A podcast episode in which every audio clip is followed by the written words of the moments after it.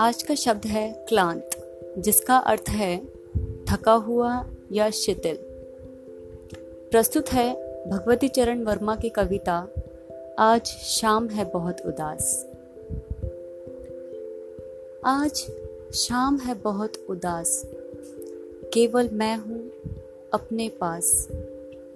दूर कहीं पर हास विलास, दूर कहीं उत्सव उल्लास। दूर छिटक कर कहीं खो गया। मेरा चिर संचित विश्वास। कुछ भूला सा और भ्रम सा। केवल मैं हूँ अपने पास। एक धुंध में कुछ सहमी सी।